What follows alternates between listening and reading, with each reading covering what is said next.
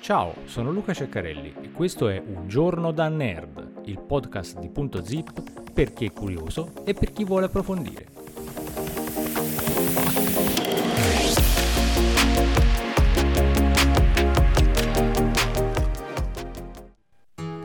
Benvenuti alla puntata numero 103 di Un giorno da nerd. I ricercatori dell'Indiana University School of Medicine hanno sviluppato con successo un esame del sangue per l'ansia. Il test esamina i biomarcatori che possono aiutare a determinare in modo oggettivo il rischio di sviluppare l'ansia, la gravità dell'ansia attuale e quali terapie potrebbero trattare meglio l'ansia. Ora che il test è stato convalidato dai ricercatori, Mindex Sciences lo sta sviluppando per un uso più ampio da parte dei medici.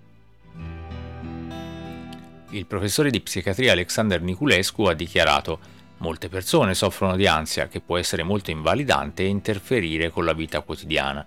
L'approccio attuale consiste nel parlare con le persone di come si sentono per vedere se possono assumere farmaci, ma alcuni farmaci possono creare dipendenza e creare ulteriori problemi.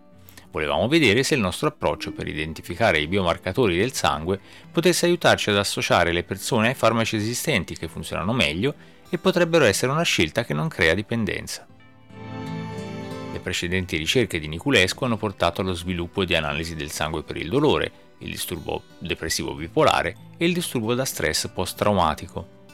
L'ultimo lavoro, pubblicato su Molecular Psychiatry, eh, utilizza metodi simili per l'ansia,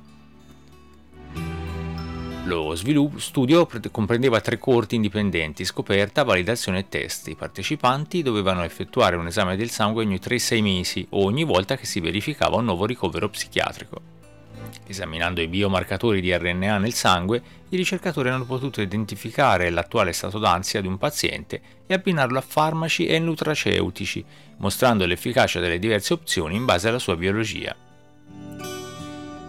Sempre Niculescu ha detto oltre ai farmaci esistono altri metodi per trattare l'ansia come la terapia cognitivo-comportamentale o i cambiamenti nello stile di vita, ma avere a disposizione qualcosa di oggettivo come questo che ci permette di sapere qual è lo stato attuale di una persona, il suo rischio futuro e quali opzioni terapeutiche corrispondono al suo profilo è molto potente per aiutare le persone.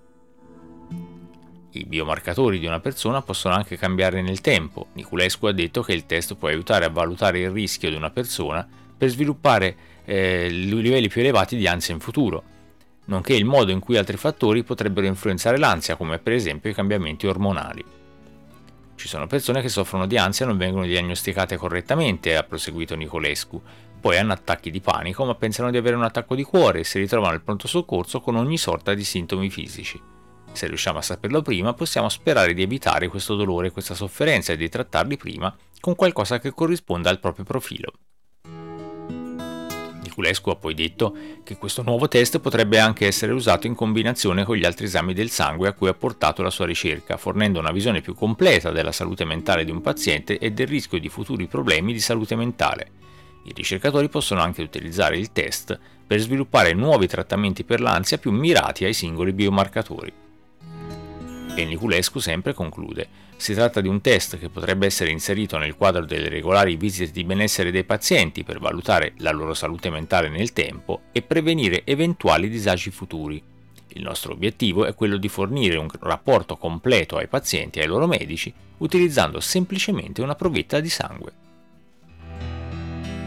Per eh, ricevere tutti gli aggiornamenti di Un giorno da nerd, ricordati di cliccare su abbonati, iscriviti, segui o il bottone che trovi nella piattaforma che stai usando per ascoltarci.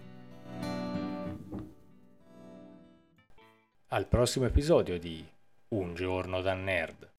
Segui Punto Zip, la cultura in un piccolo spazio, su Facebook, su YouTube e sul nostro sito www.puntozip.net.